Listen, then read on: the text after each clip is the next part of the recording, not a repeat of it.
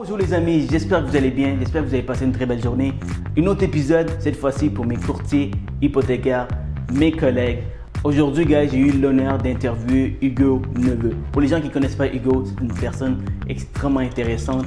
Hugo Neveu, je l'ai rencontré il y a 4 ans au Palais de Congrès de Montréal. Il a fait une présentation sur l'image. Le titre de sa présentation, c'est L'image vaut 1000 mots. M-A-U-X. Cette présentation m'a piqué la curiosité. Et aujourd'hui, si je suis rendu la personne que je suis, c'est un peu grâce à cette présentation. Il m'a beaucoup inspiré. Et aujourd'hui, j'espère que cet épisode va vous inspirer. J'ai hâte de vous présenter Hugo Neveu.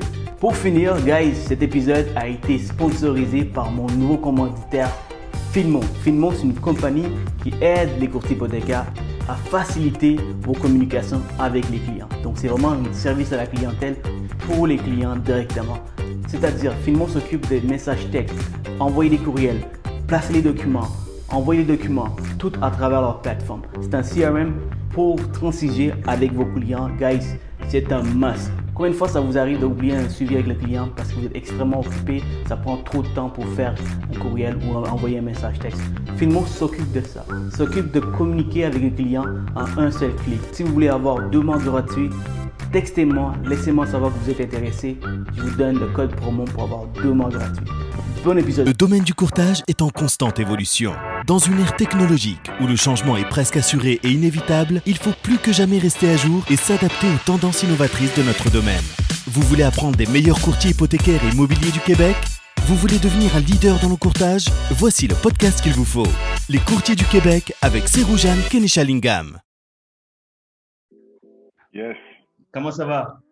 Ça va bien, ça va bien. Je suis content, je suis content d'être là avec toi. Je suis content, je te l'ai déjà mentionné. Je suis content du travail que tu fais, fait que je suis content de pouvoir y participer aussi.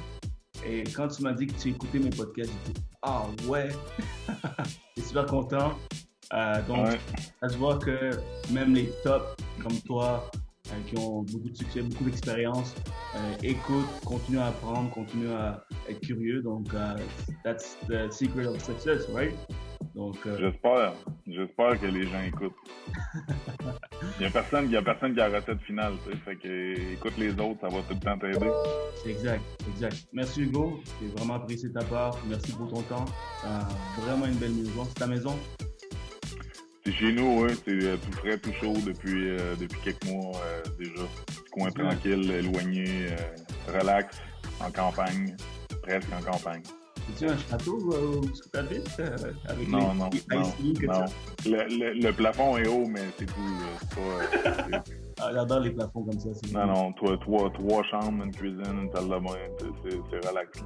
C'est correct. C'est juste que le plafond est haut, c'est tout.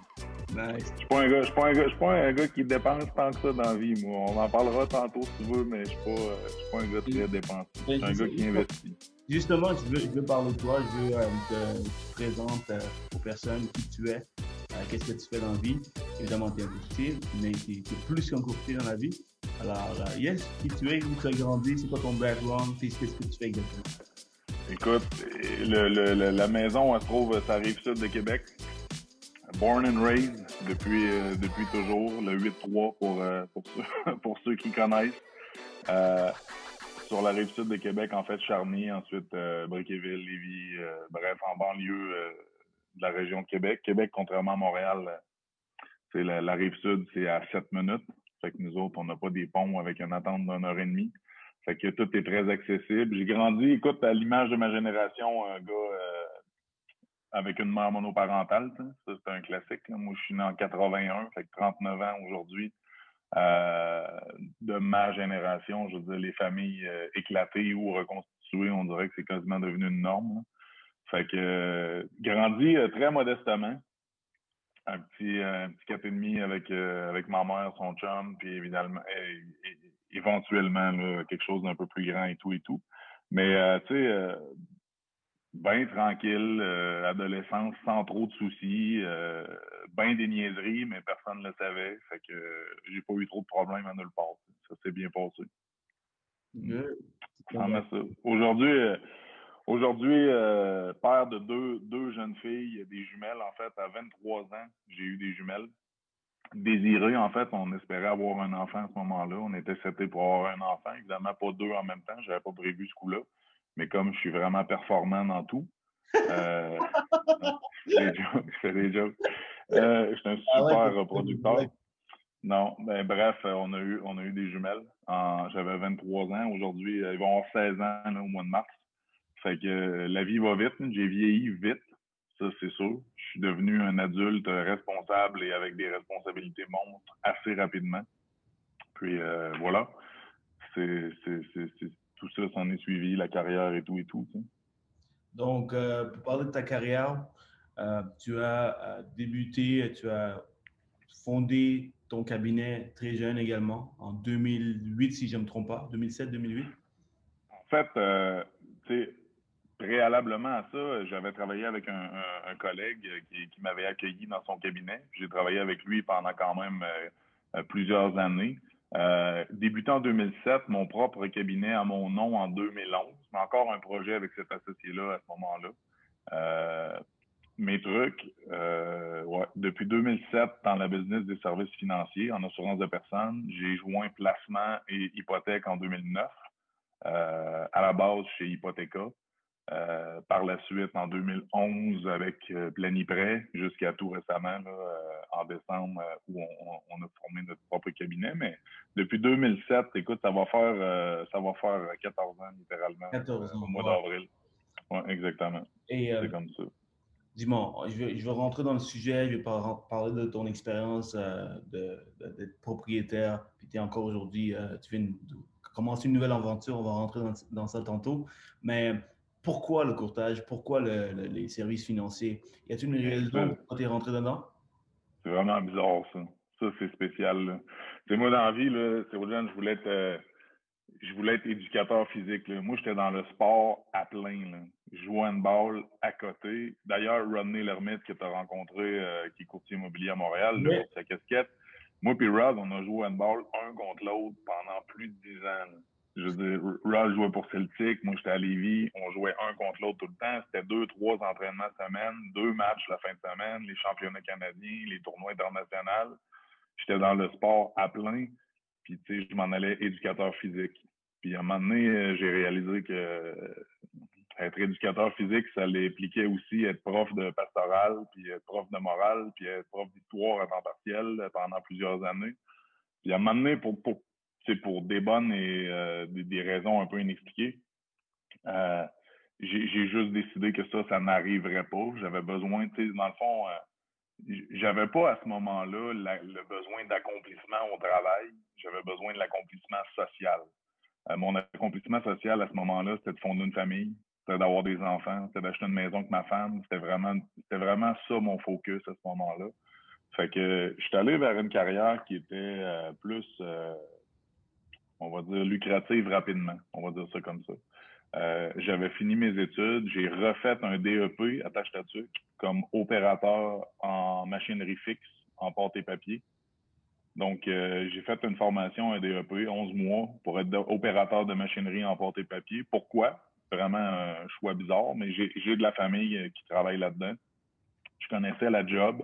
c'est une job où il y a une possibilité d'avancement job où il y a une possibilité d'overtime. J'ai tout le temps été travaillant, je voyais un potentiel là-dedans.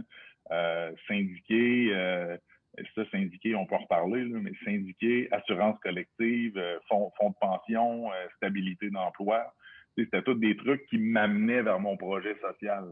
Je voyais mon travail à ce moment-là comme étant une source de revenus qui me permettait d'aboutir mon projet social. Mais j'avais pas nécessairement d'accomplissement au niveau de mon travail. Fait que j'ai fait ça j'ai fait mon DEP, ça, ça a bien été. Après ça, j'ai travaillé là-dedans pendant deux ans et demi de temps.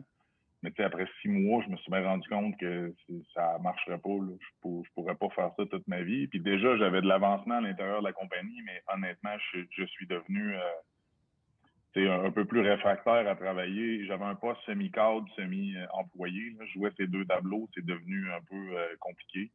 Euh, les avancements de la compagnie versus euh, l'aspect syndical de la chose, la protection des travailleurs, ça me rejoignait définitivement moins dans cette industrie-là en question.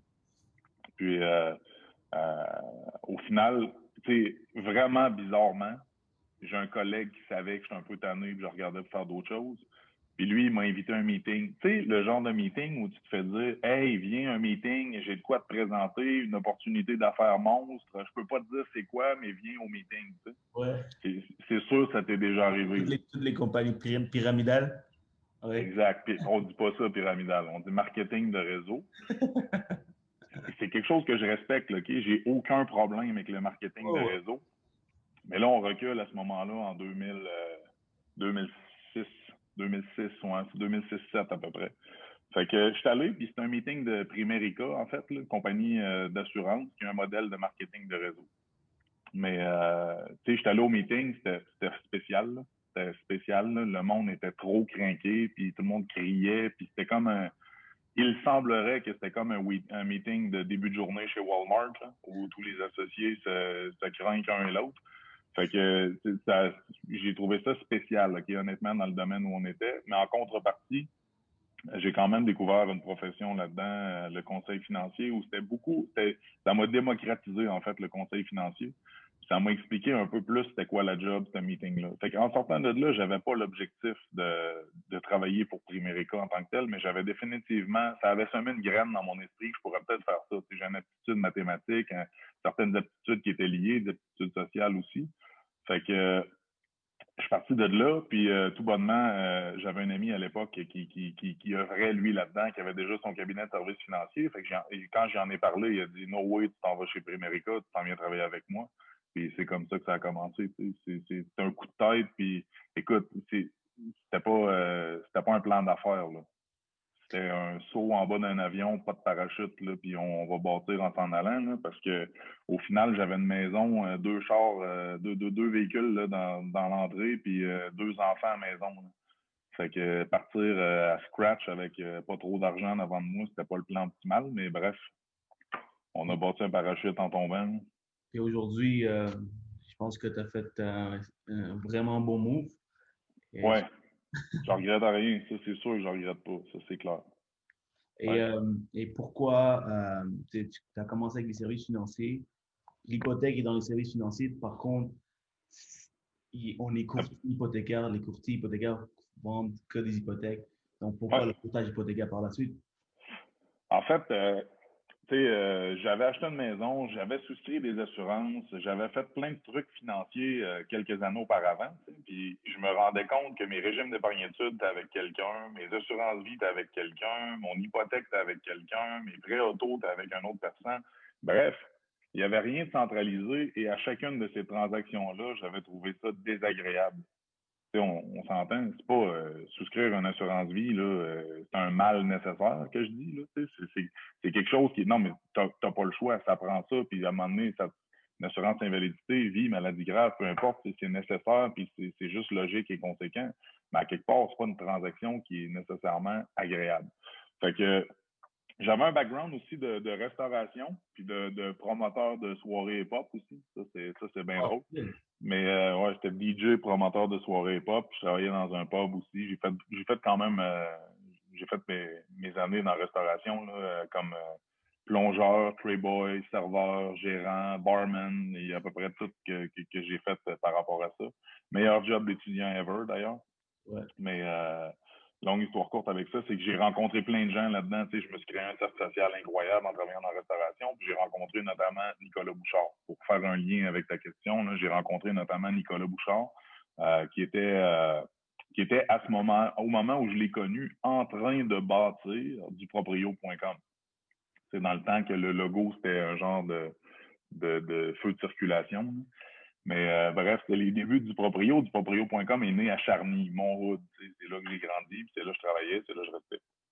Fait que j'ai connu Nicolas, puis quand, quand que j'ai commencé à mettre les trucs en place pour travailler en service financier, euh, j'ai approché Nicolas en lui disant Écoute, sur le site de du Proprio, tu as 102 000 clients qui passent, mais ils n'ont aucune ressource financière. Puis là, c'est vraiment spécial de dire ça aujourd'hui, en tu sais, 2020-2021. Je veux dire, des, des, des trucs financiers sur le web, de la pub, euh, de la sollicitation, des offres, il y en a, ça pleut. Mais là, recul, on est en 2006-7 à ce moment-là. Honnêtement, il n'y en a pas. Desjardins fait très peu de pubs financières sur les sites web à ce moment-là au Québec. Que j'approche Nicolas, puis je dis peut-être que je pourrais m'occuper du service à la clientèle, service financier pour tes clients chez du proprio. Fait qu'on commence à faire quelques trucs, puis on fait entre autres notamment des capsules vidéo euh, sur duproprio.tv. Euh, à ce moment-là, tu sais, Duproprio est un peu en avant. Euh, leur slogan à ce moment-là, puis là on recule en 2007-8, c'est la lecture c'est trop dur. C'était précurseur de comme le monde lise plus, le monde veut juste voir des vidéos. Et euh, on a fait des capsules vidéo informatives. J'ai acheté de la pub sur le site. J'ai créé un fanbase avec ça. Mais mon plan de match en assurance de personnes, en vie, invalidité, en planification et autres, c'était définitivement de solliciter le, marché immobilier, le marché des acheteurs de propriétés qui transigeaient via du proprio. C'est exactement comme ça que ça a commencé. Fait que je me suis créé à ce moment-là un, réseau de référencement hypothécaire euh, avec des DDH puis euh, des, intermédiaires de marché un peu partout aux quatre coins de la province, parce qu'on faisait de la pub du proprio partout dans la province. Le but étant, s'ils sont desservis pour l'hypothèque via nos services, via les offres exclusives qu'on a négociées, ben après ça, ça va nous permettre de closer des deals d'assurance là-dessus. Puis écoute, ça, ça a bien été. Ça, s'est bien passé. Tu continues à faire les deux aujourd'hui aussi? Par, Écoute, j'ai fait les deux un bout, mais euh, j'ai vendu j'ai vendu ma pratique euh, assurance investissement en 2016 maintenant. Si tu veux le faire en ordre chronologique, on peut y aller comme ça, mais sinon, je peux passer dans le vif du sujet tout de suite. Mais bref, euh, j'ai lâché, le focus des trois un peu à un moment donné parce que ça s'en venait, ça s'en excessivement compliqué d'être très performant dans les trois. J'acceptais pas, mettons, le niveau de standard, je l'acceptais juste pas. C'est quoi, on va, on va, justement, on va aller euh, chronologiquement, sinon ça va être, euh, ça va être, on, va être un peu partout. ouais. Euh, comment je t'ai connu, Hugo? C'est au palais de congrès.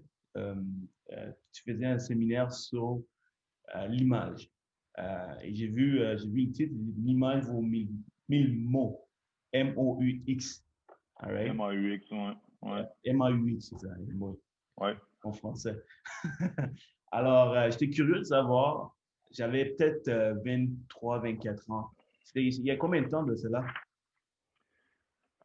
écoute, de mémoire, il y a eu une soirée excessivement arrosée euh, dans ce congrès-là deux jours avant. Fait que j'essaie de me remettre en mémoire euh, qu'est-ce qui s'était passé puis les dates. Mais écoute, je dirais 2017 peut-être ou 2017 euh, ou 2018.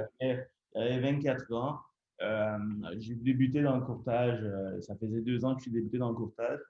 Et j'étais hyper curieux de savoir ce c'est quoi ce séminaire. Il n'y a, a, personne, aucun d'autre séminaire qui m'intéressait autre que la tienne. Alors j'avais super hâte d'assister. Puis, après le séminaire, j'avais la bouche ouverte. Oh mon Dieu, est-ce que j'ai aimé ça, comme on dit. Euh, et jusqu'à aujourd'hui, ça m'a marqué, Hugo. Ça m'a marqué. Puis, euh, des fois, euh, je pense que ça m'a aidé même dans mon business. tu sais, à l'âge de 24 ans, tu deviens un adulte, tu commences à devenir un adulte. Et surtout, tu, tu vends des services financiers, des hypothèques plutôt pour moi. Et euh, j'avais une baby face. Euh, j'avais même pas de barbe, mais ça commence maintenant. Donc, euh, c'est honnêtement, ça m'a beaucoup aidé. Ça m'a beaucoup aidé à vraiment me développer du côté de mon côté image. Ça m'a beaucoup aidé. Puis j'aimerais ça qu'on parle de ça. J'aimerais ça que tu expliques qu'est-ce que tu as dit, puis pourquoi pour toi l'image vaut tout, en fait. En fait, euh, l'image vaut mille mots. La conférence est suite à est, suite à beaucoup de hype, beaucoup de beaucoup de notoriété acquise rapidement euh, de mon côté. Et euh, la réalisation ou la prise de conscience de tout ce qui venait avec ça aussi, en arrière de ça. à, à l'image, je me répète, là, mais à l'image de ma génération, Facebook, qui je sais pas si tu souviens, Cyrogène, quand est-ce que tu as ouvert ton, ton, ton, premier compte Facebook ou quand est-ce que tu as posté ta première photo, si tu as une année en tête, mais c'est probablement entre 2005 et 2008, quelque chose du genre. Moi, quand j'ai vu les réseaux sociaux arriver, j'ai tout le temps été quelqu'un qui avait un gros cercle social. Euh, puis là, Rive-Sud de Québec, c'est grand comme ça, fait que tout le monde se connaît. Puis j'ai travaillé dans la restauration pendant des années, j'ai un gros cercle social. Quand les réseaux euh, sociaux ont sorti, je me suis mis là-dessus, mais à un niveau extrême versus les gens qui disent ah on entendait ça là, en 2007 8 en passant 9 aussi là. Facebook ça va pas rester euh, moi j'embarque pas sur Facebook je suis pas là-dedans aujourd'hui je veux dire il, 99% du monde sont sur Facebook LinkedIn whatever. Mm-hmm. fait que bref j'ai commencé ça rapidement. Euh, j'ai commencé à abuser de ça assez rapidement. Puis tu sais jouer avec l'image puis, funny fact, là, il s'est passé quelque chose un jour là, où j'ai perçu tout, tout le, le, côté, euh, si on veut, vilain ou le côté euh, pas clair des réseaux sociaux. Il y avait un concours, OK? Il y avait il y a un, genre de magazine qui était distribué à peu près dans tous les commerces, restos, pubs, cinéma et autres de Québec, qui était gratuit, qui s'appelait le, le, le Québexcope. Québexcope expliquait tout passait en ville, finalement, tous les événements dans les bars, dans les restos, dans les ci, dans les ça. Puis c'était littéralement un cahier de pub, tu sais, que les restaurants achetaient, puis c'était gratuit. Puis à un moment donné, il y a eu un concours sur le web qui était euh, fait la couverture du Québec Cup. Fait que tu prenais ta photo, tu faisais juste drag and drop sur le site web du Québec Cup, tu puis tu mettais ta photo, puis ça créait comme un cover de magazine. Puis là, il fallait que tu mettes une citation. Tu sais. Fait que moi, je l'ai faite. J'ai écrit euh, Hugo Neveu, euh, conseiller numéro un à Québec. Et je l'ai posté. Mais à ce moment-là, les fake news, ça n'existait pas. C'était pas, pas, euh, on n'était pas à l'ère des fake news. Fait en bout de ligne, ça a parti en traînée de poudre, cette affaire-là. Puis là, je recevais des commentaires Waouh, tu le mérites tellement, Waouh, pleinement mérité, Waouh, t'es vraiment le meilleur. Tu sais, des... Puis là, je me disais, écoute, c'est pas vrai, ça, là. C'est un concours. Puis le concours était celui qui a le plus de likes gagnait réellement la couverture du magazine. Je vois de mémoire, mais il me semble que c'était ça. Puis plein d'autres affaires. Fait qu'en bout de ligne, le but de ça, c'était d'obtenir des likes. Écoute, c'était fou. Fou. Et là, ça a parti en vrai. Puis là, le monde pensait vraiment que j'avais fait la couverture et que j'avais été conseiller numéro un, ce qui était complètement absurde et débile à ce moment-là. Mais euh, là, j'ai compris que la gestion de l'image sur les réseaux sociaux, puis instantanément, j'ai compris que tu fais la couverture d'un magazine, tu as de la notoriété, les gens te font confiance.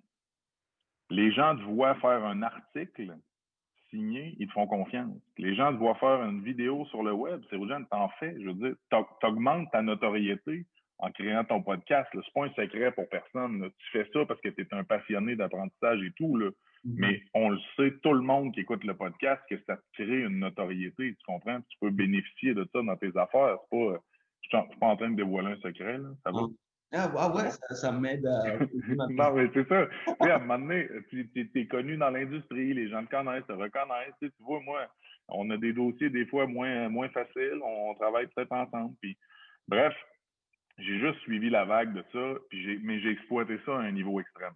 Puis à un niveau extrême où à un moment donné, euh, je, je me suis pas, euh, je, me suis pas perdu là-dedans, mais c'est devenu le contrôle de l'image est devenu plus qu'important. Il y a eu le blog au départ, euh, il y a eu le blog sur du proprio, les vidéos du proprio. Après ça, j'ai fait conseiller financier.tv, puis courtier hypothécaire.tv, des capsules vidéo. Après ça, là, ça, ça m'a permis d'avoir un genre de un truc de présentation pour aller à la télé. Là, j'ai fait des chroniques à la télé pendant deux ans et demi de temps euh, sur une base quand même assez régulière. Euh, euh, tout ça a créé une notoriété assez rapidement, voire trop rapidement. Et là, c'est rendu que c'est rendu que tu vas au resto, tu prends une photo avec ta famille, tu sais, euh, tout bonnement parce que t'es bon et tu veux l'envoyer à ta mère. Tu sais. Mais là, quand ça fait sept fois que tu reprends en photo parce qu'il y a quelqu'un qui a les cheveux croches, parce qu'il y a ci, puis il y a ça, parce que tu vas la mettre parfaite sur Facebook. Puis moi, j'étais pas Instagram, fait que j'étais pas filtre, puis toutes les niaiseries qui corrigent ça automatique. Mais bref, à un moment donné, c'est devenu euh, c'est devenu pas maladif, mais un peu abusif entre euh, la réalité et ce qui est projeté. Si tu fais, si tu screens mon, mon Facebook, euh, entre autres, des trucs personnels, mes enfants, tu vois ça écoute, c'est excessivement rare. C'est très, très rare. J'ai toujours utilisé les médias sociaux à des fins professionnelles principalement. Euh, Peux-tu en parenthèse, en parenthèse, pourquoi, pourquoi euh, il y a du monde qui mélange le tout? Parce que maintenant, le trend, c'est le branding. Le branding, c'est, il faut, faut montrer un peu ce que tu fais pour que les gens relate to you. Et au contraire, moi aussi, je suis comme toi, je ne veux pas montrer, oui, je suis très activement sur les réseaux sociaux, mais tu vas jamais me voir euh, autre que mon côté professionnel. Professionnel. Écoute, il y, a, un truc, euh, tu sais, Sylvain Boudreau, euh, conférencier, dit, répète, martèle, être sympathique et professionnel. Tu veux réussir en affaires, il faut que tu sois sympathique et professionnel. Mm-hmm. Fait que fallait à la fois que je gère, et ça, ça m'a rentré dans la tête là, très, très bien, puis j'ai tenté le plus possible de l'appliquer. Il fallait, fallait que je sois capable de mettre en ligne le fait que j'étais sympathique et professionnel. Donc, des trucs très professionnels, mais aussi des trucs sympathiques. Puis si tu fouilles pendant certaines années, là, moi, je faisais des courses à obstacles, des dead, des dead end race ou des, des Spartan race ou euh, mud race ou whatever race. J'en ai fait. J'en ai, J'en ai fait beaucoup de ça. Puis des photos de moi, là, tu fais des courses, il y en avait beaucoup, parce que ça, ça te rend sympathique. Hey, tu vas te rouler dans la boîte la fin de semaine avec tes amis, ça, ça te rend sympathique. By the way, j'aimais ça, faire ça, c'était le fun, puis j'y prenais plaisir. Mais tu à un moment donné, quand tu rentres en tour de là, puis t'es dans la boîte, dans une course, puis tu sais qu'il y a un photographe au bout de la ligne de barbelés, puis que c'est à ça que tu penses, à un moment donné, ça devient un peu intense. C'est pas, pas nécessairement pas nécessairement sain. Fait que, bref, ça a parti, euh, c'était fou. Euh, j'avais vraiment de la notoriété. J'ai donné des conférences, des présentations, euh, des trucs du genre. Le téléphone sonnait constamment. J'étais rendu avec une équipe de, quatre adjoints, adjoints de temps plein, deux temps partiels par-dessus. J'étais le seul producteur. Je fais la, différence entre un admin et un producteur. Quand tu es le seul en contact avec les clients au niveau de la vente, puis de la relation, puis du conseil, puis que tu as quatre quatre et demi, mettons, ou quatre, quatre, quatre, cinq adjoints, adjointes, admin en arrière qui t'aident à, présenter tout ça. Euh, c'est beaucoup de pression sur un seul homme. Fait que à la fin, euh, à fin, c'est devenu lourd. Puis euh, ma femme a commencé à travailler avec moi. On a embarqué dans un tourbillon où elle carburait ça aussi. Tu sais, moi, je carburais là-dedans. Là. Je, je, je, veux dire, 40 rendez-vous par semaine. Moi, je tripais. J'étais j'étais all-in, puis je me disais, on va créer quelque chose de fou, ça va être un empire, ça va être incroyable, puis euh, ça roulait 24 sur 24. Ma femme, euh, ma femme s'est mise à travailler avec moi, puis plus, plus elle avançait, plus elle aimait ça, elle aimait ça, elle aimait ça, tu sais. Jusqu'au jour où, à un moment donné, c'est juste too much, tu sais, puis c'est ce que je parle dans la conférence, où à un moment donné, le corps humain est capable d'en prendre jusqu'à une certaine limite, mais à un moment donné, ton esprit ne suit plus, là, tu sais. Fait que faut, faut que tu dormes, faut que tu te reposes, faut que tu prennes soin de toi, faut que tu t'entraînes. Euh, mon, mon de vie à ce moment-là, Jeanne, puis tu sais, les gens proches pourront te le confirmer, là, je me levais à 5 heures, je m'en allais au bureau jusqu'à 6 et demi à peu près, 7 moins quart. Je traversais la rue, j'allais au gym jusqu'à 8 et quart. Puis quand l'équipe d'admin rentrait, je les passais un en arrière de l'autre pour leur donner ce qu'il y avait à faire jusqu'à 9h, 9h15 pour la journée. Puis après ça, je partais, puis ça allait jusqu'à 9h30, 10h à tous les jours. À tous les jours, comme ça, sans arrêt. Fait que l'équilibre de vie était complètement néant. Euh, on s'est perdu là-dedans comme, couple, on s'est perdu là-dedans comme famille. Euh, mes filles ont aujourd'hui 16 ans. Euh, les premières années, euh, je te dirais que j'ai plus travaillé qu'être un gars de famille. Je le sais aujourd'hui, puis je suis capable de le reconnaître. C'est pas, pas une bonne stratégie en passant. C'est pas une recommandation que je fais. Mais à un moment donné, on a eu un wake-up call. Euh, ma femme est tombée au combat. Euh, c'était juste trop de pression. Puis euh, il a fallu remettre les pendules à l'heure. Il a fallu réviser tout ça. Puis elle, elle est tombée au combat, qu'on se comprenne bien. Moi, j'étais le roadrunner, qui se promenait partout. Puis tu sais, le coyote qui essaye d'y donner un coup de poil de fonte d'en face ou qui essaye de, de, de, donner un coup de bâton ou de dynamite, je l'évitais tout le temps. Tu sais, je fonçais, je fonçais, je fonçais. Mais ma femme, là, elle, carburait à ça aussi. Là. La performance, c'est intéressant, c'est le fun, ça drive. Mais euh, elle suivait, elle suivait, elle suivait. Puis à un moment donné, moi, je me suis penché, j'ai pas eu le coup de poil de fond. C'est elle qui l'a eu en arrière. Toute ma vie, je vais l'admettre et je le sais. Là, je suis 100% responsable de ce qui lui est arrivé. Dans le sens où je l'ai amené avec moi dans un milieu et dans un environnement où c'était clairement pas sain la façon qu'on travaillait. C'était parfait au niveau professionnel, mais tu la vie, c'est pas juste le professionnel. C'est de ça que je parle dans une image vaut mille mots. Des fois, il y a un revers de toute cette image-là, toute cette, notoriété-là, tu sais, qui est affichée. Tu euh, la maladie mentale, euh, la maladie mentale, le burn-out, l'anxiété, la dépression, c'est pas, euh, on, show off pas ça, là, ces médias sociaux. C'est pas sexy, ça. Fait que tu parles pas de ça. Fait que c'est un peu ça, euh, la conférence. Mais euh, au final, je sais, je me souviens, je me souviens de notre, première discussion. Tu es venu me voir après la conférence, tu t'es levé, tu es venu me voir à l'avant, je me souviens de ça très, très, très, très bien. Euh, puis tu sais, tu t'es présenté, puis tu m'as expliqué ce que tu faisais, puis le nombre d'années que ça faisait que tu étais là-dedans. De mémoire, ça faisait deux ans peut-être que tu étais dans le courtage. Mm-hmm. Puis il y a, d'autres gens aussi qui se sont levés, puis je nommerai pas, là, mais je me souviens très bien des discussions que j'ai eues après ça. Je me souviens notamment de euh, un courtier qui est ultra performant dans l'industrie, un courtier qui est ultra performant dans l'industrie. ce gars-là s'est levé suite à ma conférence, il est venu me voir à l'avant, c'est urgent, peut-être que tu t'en rappelles, mais le gars, il pleurait tellement, mais tellement, il m'a rien dit. Il, était comme ça, il pleurait, puis il était pas capable de parler, tu sais. Puis on s'est serré en main, puis on s'est parlé après. J'ai envoyé un truc sur Facebook, puis on s'est parlé un peu, mais il y, a une courtière aussi qui est venue me voir, qui était en larmes, qui était un peu sans mots par rapport à ça, qui débutait dans l'industrie, puis ça y avait tellement rentré dedans. Mais tu sais, si ça te rentre dedans ce point-là, c'est parce que quelque part, ça t'interpelle, ce genre de choses-là. si ça t'interpelle, ben réfléchis puis agis parce qu'il y a personne à l'abri de ça, tu sais.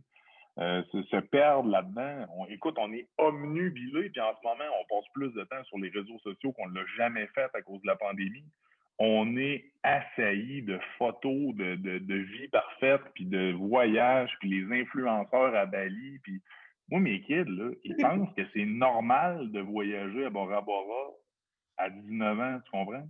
Mm-hmm. Puis ils, pensent que c'est normal de faire des voyages de deux semaines partout sur la planète sur une base régulière. Tu, sais, tu comprends? C'est ça qui est, véhiculé. Mais tout ça, c'est à un moment donné, il faut relativiser. Mais bref, longue histoire courte avec ça j'aime ça dire ça, j'aime ça partager ce message-là parce que ne vous perdez pas dans la gestion de l'image puis des réseaux sociaux, c'est grave, puis c'est une réalité 2020-2021 qui, est beaucoup trop présente, fait que bref, c'est ça. ça a amené tout plein de changements, ce truc-là, pas la conférence, mais les événements, évidemment, puis la prise de conscience. Et euh, même aujourd'hui, quand tu, répètes euh, ce que tu viens d'expliquer, c'est sûr que ça, ça, arrive, ça, plein de monde. Euh, puis moi aussi, je commence à, ça commence, ça commence à rouler, mon téléphone n'arrête pas de sonner. Et là, je suis dans une position où je vais engager une deuxième personne pour grossir, pour donner un bon service à mes partenaires et mes clients. c'est sûr que c'est quelque chose qui à, à voir, à, à penser. Surtout si tu veux plus que juste le succès, l'argent. Moi, je suis un gars familial. Je sais que tu, tu l'es également aussi. C'est pour ça que tu as changé ton modèle. Dis-moi maintenant, qu'est-ce que tu as fait pour te restructurer? C'est quoi le conseil que tu peux donner à moi? Qu'est-ce que, c'est quoi le conseil que tu peux donner à tout le monde qui vit ça en ce moment? Ou c'est sûr qu'à un moment donné, ils vont vivre ça? Écoute, je, prends la balle au bon. Là. Tu me dis que tu es, prêt d'engager une deuxième adjointe. Euh, c'est facile, euh, c'est facile d'avoir de la croissance. C'est facile de faire du volume. Là, je parle du domaine hypothécaire précisément, mais je t'expliquerai dans.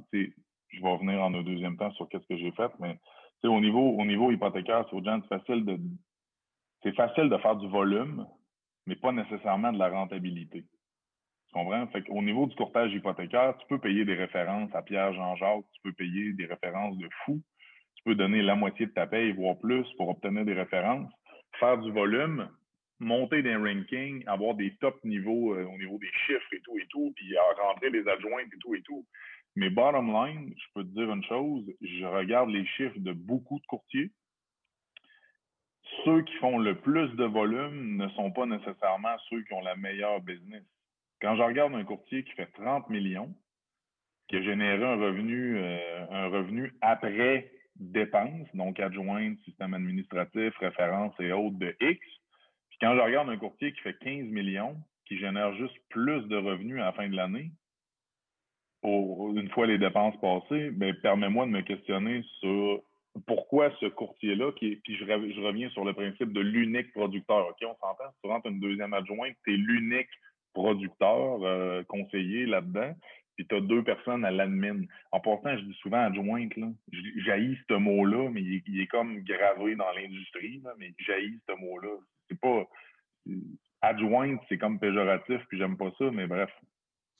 Si tu engages quelqu'un pour t'aider, euh, c'est deux personnes à ta charge au niveau salarial, c'est deux personnes dont qui dépendent de toi euh, financièrement et au niveau du travail. Donc, tu as toujours une pression incroyable de fournir versus un autre courtier qui va faire 15 millions, qui partage rien avec personne, qui prend le temps de sélectionner ses deals, fait deux fois moins de deals, passe plus de temps à les sélectionner, partage avec personne, fait 100% de sa business, plus de rentabilité.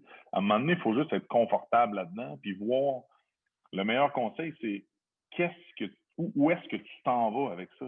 C'est quoi ton, ton objectif final, c'est quoi dans tout ça? As-tu fait les maths? As-tu fait les calculs? Si tu rentres une deuxième adjointe, faut que tu génères combien de volume de plus pour que vraiment ça vale la peine? C'est tous ces calculs-là, souvent, puis je te dis, ça paraît basique, mais souvent, on ne fait pas ça. On avance, on, on avance pas à la bonne vitesse pour générer ces trucs-là. Et Théodore, tu fais le podcast, là, je sais que c'est énormément de temps que tu prends à chaque semaine, à chaque mois, chaque année pour faire ça. C'est beaucoup, beaucoup, beaucoup de temps.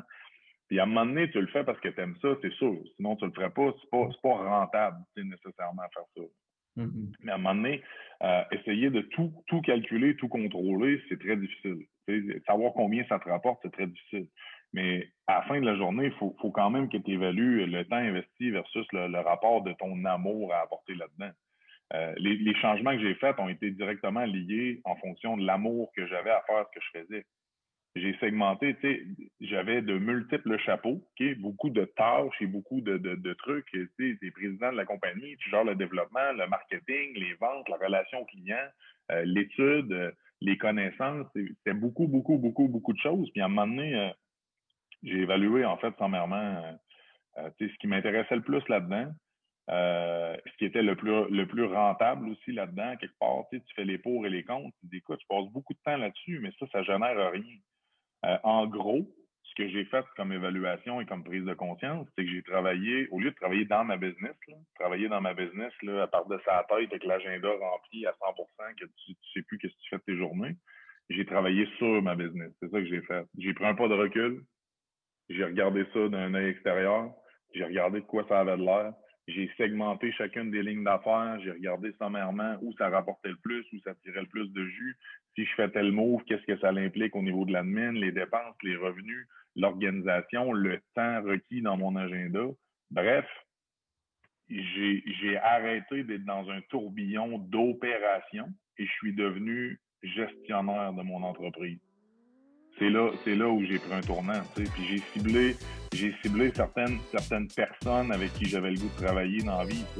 En, 2016, j'ai vendu mon cabinet. En fait, ce qui est arrivé à ma femme, c'est arrivé au mois de juin 2016. Le 31 décembre, j'ai vendu mes actifs en, assurance et en investissement. J'ai fait un, complètement un wipe-off de ça, puis euh, j'ai focusé ailleurs, mais je me suis entouré aussi de nouvelles personnes qui avaient le même genre d'objectif que moi, euh, qui avaient, qui avaient, qui avaient la drive, puis qui avaient l'ambition d'accomplir ce que je voulais accomplir depuis tout ce temps-là, mais de façon beaucoup mieux structurée beaucoup plus adapté à la réalité, puis avec les, moyens de, de, de, de, nos ambitions. Fait que j'ai juste, je vais te résumer ma réponse, j'ai fait des choix. fait des choix. J'ai évalué, j'ai fait des choix. Mais tu sais, euh, évaluer, c'est tough. Là, là, ça va être diffusé probablement au mois de janvier, tu sais, euh, février, peu importe. Janvier, février, les courtiers hypothécaires, là, c'est fou, là. Ils commencent, là, janvier, février écoute, ils vont prendre un break rendu quoi au mois de juin, juillet? fait qu'ils n'ont pas le temps de réfléchir. quand ça c'est fini, ils n'ont pas le goût de réfléchir. Ils ont juste le goût de tirer sa plug un peu parce qu'ils viennent de passer 6-7 mois débiles à travailler sans arrêt. Fait que là, après ça, l'automne, ça reprend, et ils prennent pas le temps de réfléchir. Mais il n'y a rien de plus important que de réfléchir sur sa business. Pas juste passer son temps dans sa business. C'est ça ma prise de conscience.